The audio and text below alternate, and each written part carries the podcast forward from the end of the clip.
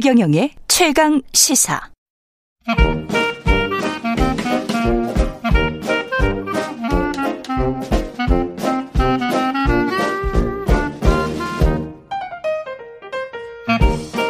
네, 최경영의 최강시사 경제합시다. 월요일은 명쾌한 경제 이야기 해보고 있습니다. 오늘도 박정호 명지대학교 특임교수 나오셨습니다. 안녕하십니까? 예, 안녕하세요. 예, 스태그플레이션. 아유, 지금 뭐 경제 전망도 계속 하향되고 있고 어떻게 보십니까? 예. 아, 참, 이제 저희 같은 직업을 가진 분들은 저뿐만 아니라 모두 네. 다 요즘 참 고충스러워요. 네.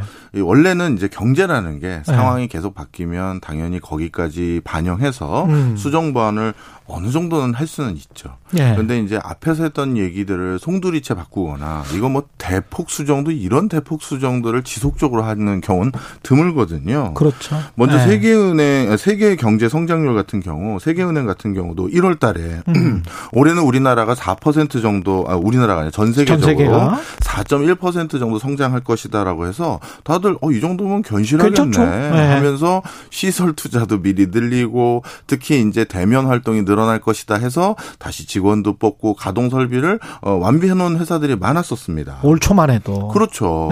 그런데 네. 뭐 불과 반년 만에 경기가 좋아지거나 정상적인 경로가 아니라 예년보다 훨씬 못할 거다. 2.9%로 크게 하향 조정을 해버렸거든요. 이런 것들은 사실 참 저희 면목이 없습니다. 다들. 그런데 네. 1월 초에 4.1% 예측했을 때는 우크라이나 전쟁이 안 일어났었거든요.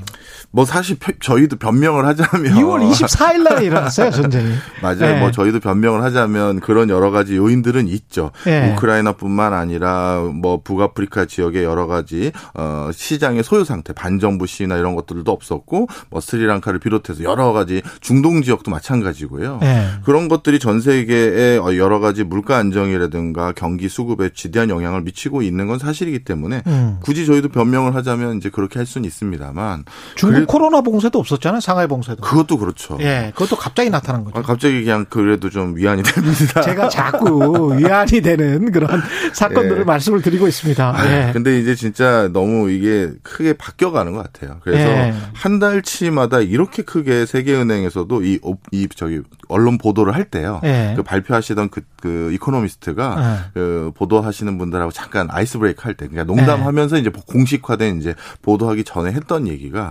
이번에도 또 대폭 수정을 했다, 미안하다 하면서 웃으면서 얘기하시더라고요. 이 세계 최고의 이코노미스트들이란 말이죠. 예. 세계은행이면. 네. 예. 자, 그래서 결론은 어떻게 됐느냐? 예. 좀 전에 질문 주신 거 있잖아요. 예. 올 초만 하더라도 스태그플레이션에 대한 우려는 과하다라고 했는데, 그랬었죠. 이제는 스태그플레이션뿐만 아니라 그 다음 멘트 때문에 제가 오늘 이걸 한번 또 말씀드려야겠구나 했던 건데 10년 이상 장기 저성장 국면까지도 우려해야 될 상황이다. 특히 저개발 국가들에 대해서는 이렇게 얘기를 해버렸습니다. 그 세계은행에 발표한 네. 세계 성장률을 발표한 이코노미스트가 네. 아, 이 10년 이상의 장기 저성장? 네. 그 이유가요. 예. 글로벌 금융위기 이후 바로 아랍의 봄을 아마 우리가 쉽게 떠올려 보시면 쉽게 이해하실 수 있을 것 같아요. 예. 원래 이런 경제적 불확실성, 글로벌한 경제적 불확실성은 정치적 불확실성으로 옮겨가는 경우가 있습니다. 그러네요. 예. 대표적으로 이제 서구 국가들의 영향력 아래 지대하게 놓여져 있던 북아프리카와 중동 국가 같은 경우는 상대적으로 서구 국가들은 먼저 글로벌 금융위기를 벗어나서 시장 상황이 좀 안정화됐음에도 불구하고 2010년도가 됐지만 청년 실업률이 국가마다 약간 차이 있습니다. 아마 30%에 육박할 정도의 좀처럼 이게 해결 국면이 안 보였던 거예요. 그렇죠. 그러다 보니까 한 11개 국가 정도가 그 나라 내부에서 흔히 말해서 반정부 시위가 시작됐고 국가마다 뭐 쿠데타, 내전, 뭐 전쟁 이런 것까지 이어졌었거든요. 자, 그런데 그때 아랍의 봄에 휘말렸던 그 많은 국가들 그 당시 1인당 GDP와 지금 코로나19 터지기 전인 2019년도에 1인당 GDP를 비교해보면 그 지난 10년 동안 오히려 1인당 GDP가 30% 이상 다 떨어졌어요. 절반 이상의 국가들. 와. 그러니까 10년 동안 경제가 발전은커녕 오히려 퇴보했다라는 거죠. 이 물가 상승률까지 따지면 거의 대부분의 국가들의 경제가 늘어난 게 아닙니다. 소득이. 아, 심각하군요. 예. 그러니 그 당시만 하더라도 글로벌 금융위기라는 것은 말 그대로 금융에 의존하는 인더스트리 그리고 금융과 같이 연관되어 있는 전후방 산업들이 가장 중점적인 타격을 받았는데 이 코로나19는 정말 전 세계적인 숙제였을 뿐만 아니라 그게 단순히 금융 시스템에 의존했던 것의 파급 효과가 아닌 진짜 전방위적인 악영향을 미치고 있기 때문에 세계은행에서도 이게 코로나19가 그 저개발 국가에서는 당분간 쉽게 해결 국면도 안 보이고 달러 미국 입장에선 인플레이션을 어떻게든 극복하기 위해서 달러를 초강세로 바꿔가고 있잖아요. 예. 그러면 후진국에선 더더욱 물가 상승을 압박하는 요인으로 작용하게 돼요. 많은 물건들을 달러를 기반으로 해외에서 사와야 되는 것들이 후진국의 상황이거든요. 예. 근데 달러 가격이 비싸졌다는 건 물가 압박의 가장 영순위 요인인 겁니다. 그렇죠. 그런 것들이 중첩돼 있고 그다음에 중국이라는 나라가 그동안 저개발 국가에 많은 투자도 해줬고 저개발 국가에 많은 물건들을 중국 내에서 다시 사주기도 했는데 중국이 저렇게 좀처럼 코로나19로부터 헤어날 기미가 잘 안 보이니 그렇죠. 이거는 이제 그 지금 이 저개발 국가의 모습을 보니까 아랍의 봄과 유사한 흐름들이 좀씩 보이는 거예요. 아. 뭐 스리랑카 같이 그렇죠, 그렇죠. 뭐 총리가 나 사퇴할 테니 예. 이제 다시 해라라든가 뭔가 이런 일들이 생기기 시작했고 브라질, 아르헨티나도 지금 반정부 시위라든가 정부를 규탄하고자 하는 시위의 수준이 상당히 높아졌거든요. 아마 그런 예측이 중첩된 것 같습니다.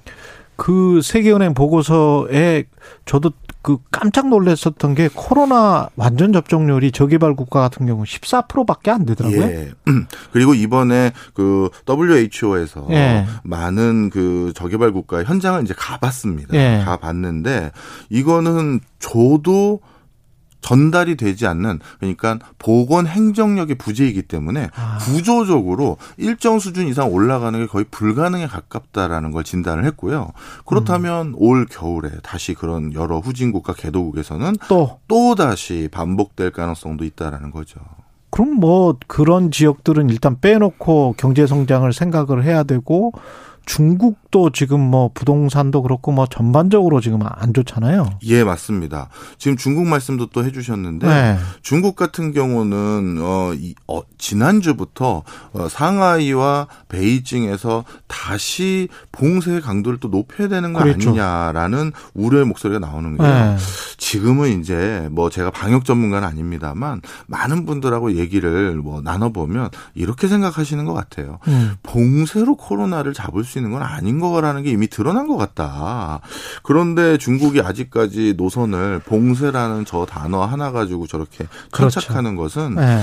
아마 올 겨울 같은 경우 중국도 얼마나 더 일파만파가 될지 걱정이 된다. 이렇게 얘기를 하기 때문에 자 그러면 경제가 좀 활성화될 수 있는 여러 요인들이라고 할 수 있는 코로나가 완전히 잠식됐다. 그리고 중국 경제가 다시 살아났다. 그리고 달러가 약세가 돼서 많은 개조국들이 물가가 안정화되다 보니 그래서 이런저런 뭐라 볼까요? 투자라든가 고용이 활발해질 수 있다라는 요인들이 당분간은 기대해지기 어려운 부분이고요. 와. 그 다른 나라들 같은 경우에 그 70년대 생각을 해보면 인플레이션이 됐지만 달러 약세였거든요. 그때는 그렇죠. 그나마. 네. 근데 지금은 인플레이션 상황에서 달러 강세인 상황이기 때문에 다른 국가들은 미국을 제외한 다른 국가들은 정말 별로 수단이 없네. 네. 이 과정에서 그래서 예. 지금 글로벌리 국가들의 인플레이션율을 살펴봤더니요. 가장 높은 나라는 이제 경제 제재를 받고 있는 러시아입니다. 예. 거의 20%에 다다를 만큼 물가 상승률이 급치솟고 있고요. 그 다음 2등 국가가 한 브라질 정도 되는데 물가 상승률이 10%가 넘어가고 있어요. 그런데 10%는 넘어간 거죠. 그다음에 네. 실질적으로 유럽과 미국이 한 8%대. 8%. 이것도 어마어마한 거죠. 어마어마한 겁니다. 예. 예. 그들 국가들의 중앙은행들도 2%에서 잡겠다고 하니까 4배가 높은 거니까요. 그렇죠. 그리고 세계 물가 상승률을 전체를 통합한 지수가 하나 있는데 예. 그거를 살펴보면 2013년도부터 코로나19 터지기 전까지 3%를 넘은 적이 좀처럼 없어요. 잠시 한두 달 넘었다가 살짝 내려오고 다시 그랬는데. 세계 물가지수가. 예. 예. 그런데 최근 들어서 그게 4.5%가 됐거든요. 그러면 3%에서 뭐 4.5%예요. 그게 아니죠. 50% 오른 거잖아요. 그렇지. 예. 예. 그러다 보니까 이건 진짜 물가가 정말 고공행진을 하고 있고요. 예. 또 한 가지 이제 말씀드릴 게 요즘은 이제 언론 보도를 통해서 유가 얘기를 많이 하시지 않습니까? 예. 지금 세금을 이렇게 낮췄었는데도 벌써 2,000원이 훨씬 다 넘어버려서 네. 자, 그런데 유가는 오히려 제가 늘 말씀드리지만 상대적으로 좀 덜 걱정하는데 먹거리 걱정을 제가 더 많이 말씀드렸었어요. 특히 우리나라. 예. 맞아요. 예. 자, 유가는 이제 산유국들이 어젠가 그저께 발표를 했는데 한 달 뒤부터 이제 50%씩 증산하겠다고 발표를 했어요. 그러면서 이제 그동안에 이제 어떤 분위기를 봤더니 조금 더 일찍 적극적으로 증산한다라는 발표를 좀 해주면 금융적으로나 실물 경제적으로 유가가 좀 안정될 텐데 왜 안 했나 했더니 그동안 이제 미국과 사우디 등의 여러 대표적인 산유국들의 앙금이 좀 남아있었어요. 예. 네. 대표적으로 이제 사우디 왕자 같은 경우는 뭐 언론인을 암살했다라고 그렇지. 미국에서 계속 수사를 한다든가 예. 이런 것들에 대해서 사실 쉽게 얘기해서 빈정을 한 거죠. 그렇죠. 맞습니다. 예. 그래서 뭐 사우디라는 최미국의 우방국가가 위안화로 무슨 원유를 결제하겠다라든가 예. 이런 발표까지 할 만큼 그런데 예. 그런 것들이 일단 어느 정도 일단락이 되는 모습이고요. 미국에서도 언론인 암살에 대한 수사를 어느 정도 뭐 지속할 생각이 없다는 듯한 냄새를 풍겼고요. 그래서 이제 그런 것들이 봉합이 되면서 산유국들이 그렇다면 이제 우리도 50%씩 증산하겠다라는 얘기를 하는 건데 그런데 이것도 제가 나중에 빠져나갈 구멍을 미리 말씀드리면 예. 이것도 그렇다고 이제 물가가 그럼 잡히느냐 그렇게 보긴 어려워요. 그렇죠. 왜냐하면 예. 많은 분들이 오펙 그러면 중동의 많은 국가들을 생각하시기 쉬운데요. 아닙니다. 오펙을 제일 많이 구성하는 국가들의 대륙적인 구분을 보면 북아프리카 지역이 더 많아요. 아. 그런데 지금 아까 말씀드렸던 것처럼 아프리카 지역이 이제 기근부터 다시 고민을 해야 될 시점이 왔는 상황이거든요. 예. 밀이나 이런 거 수급을 못해서요. 그러니까 그들 국가에서 기본적인 물가 상승률이 뭐 15%, 20%씩 되고 그다음에 기근까지 놓여져 있는 이런 뭐랄까요.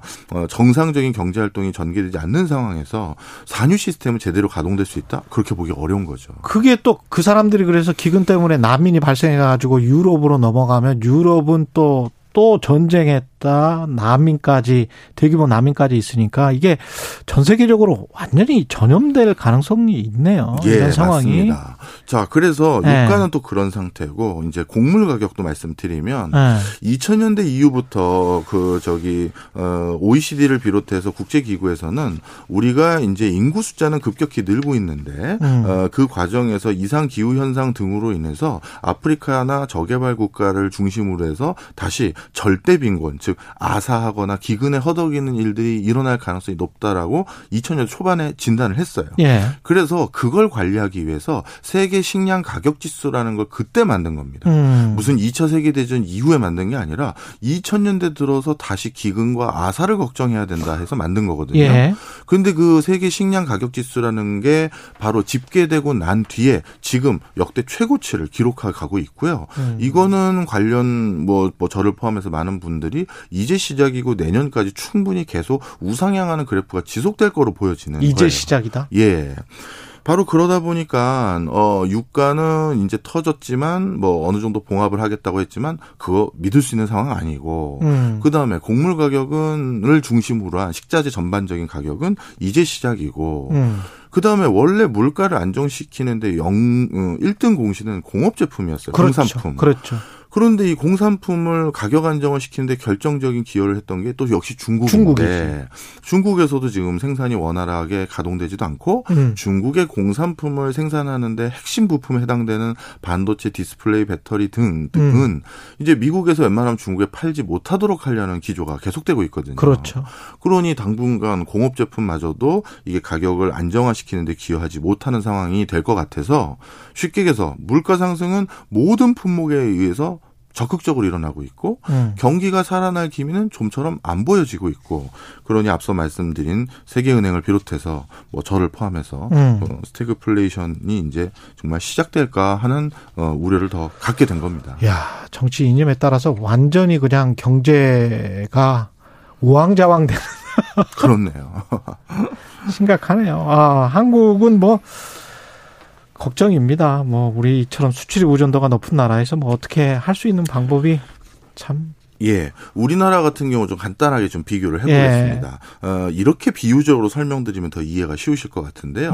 아이폰하고 갤럭시 전 세계 양대 휴대폰 시장을 좌지우지하는 브랜드라고 할 수 있겠죠. 그런데 예. 그 애플의 아이폰 같은 경우는 상대적으로 OECD 국가에서 거두는 매출이 더 높아요.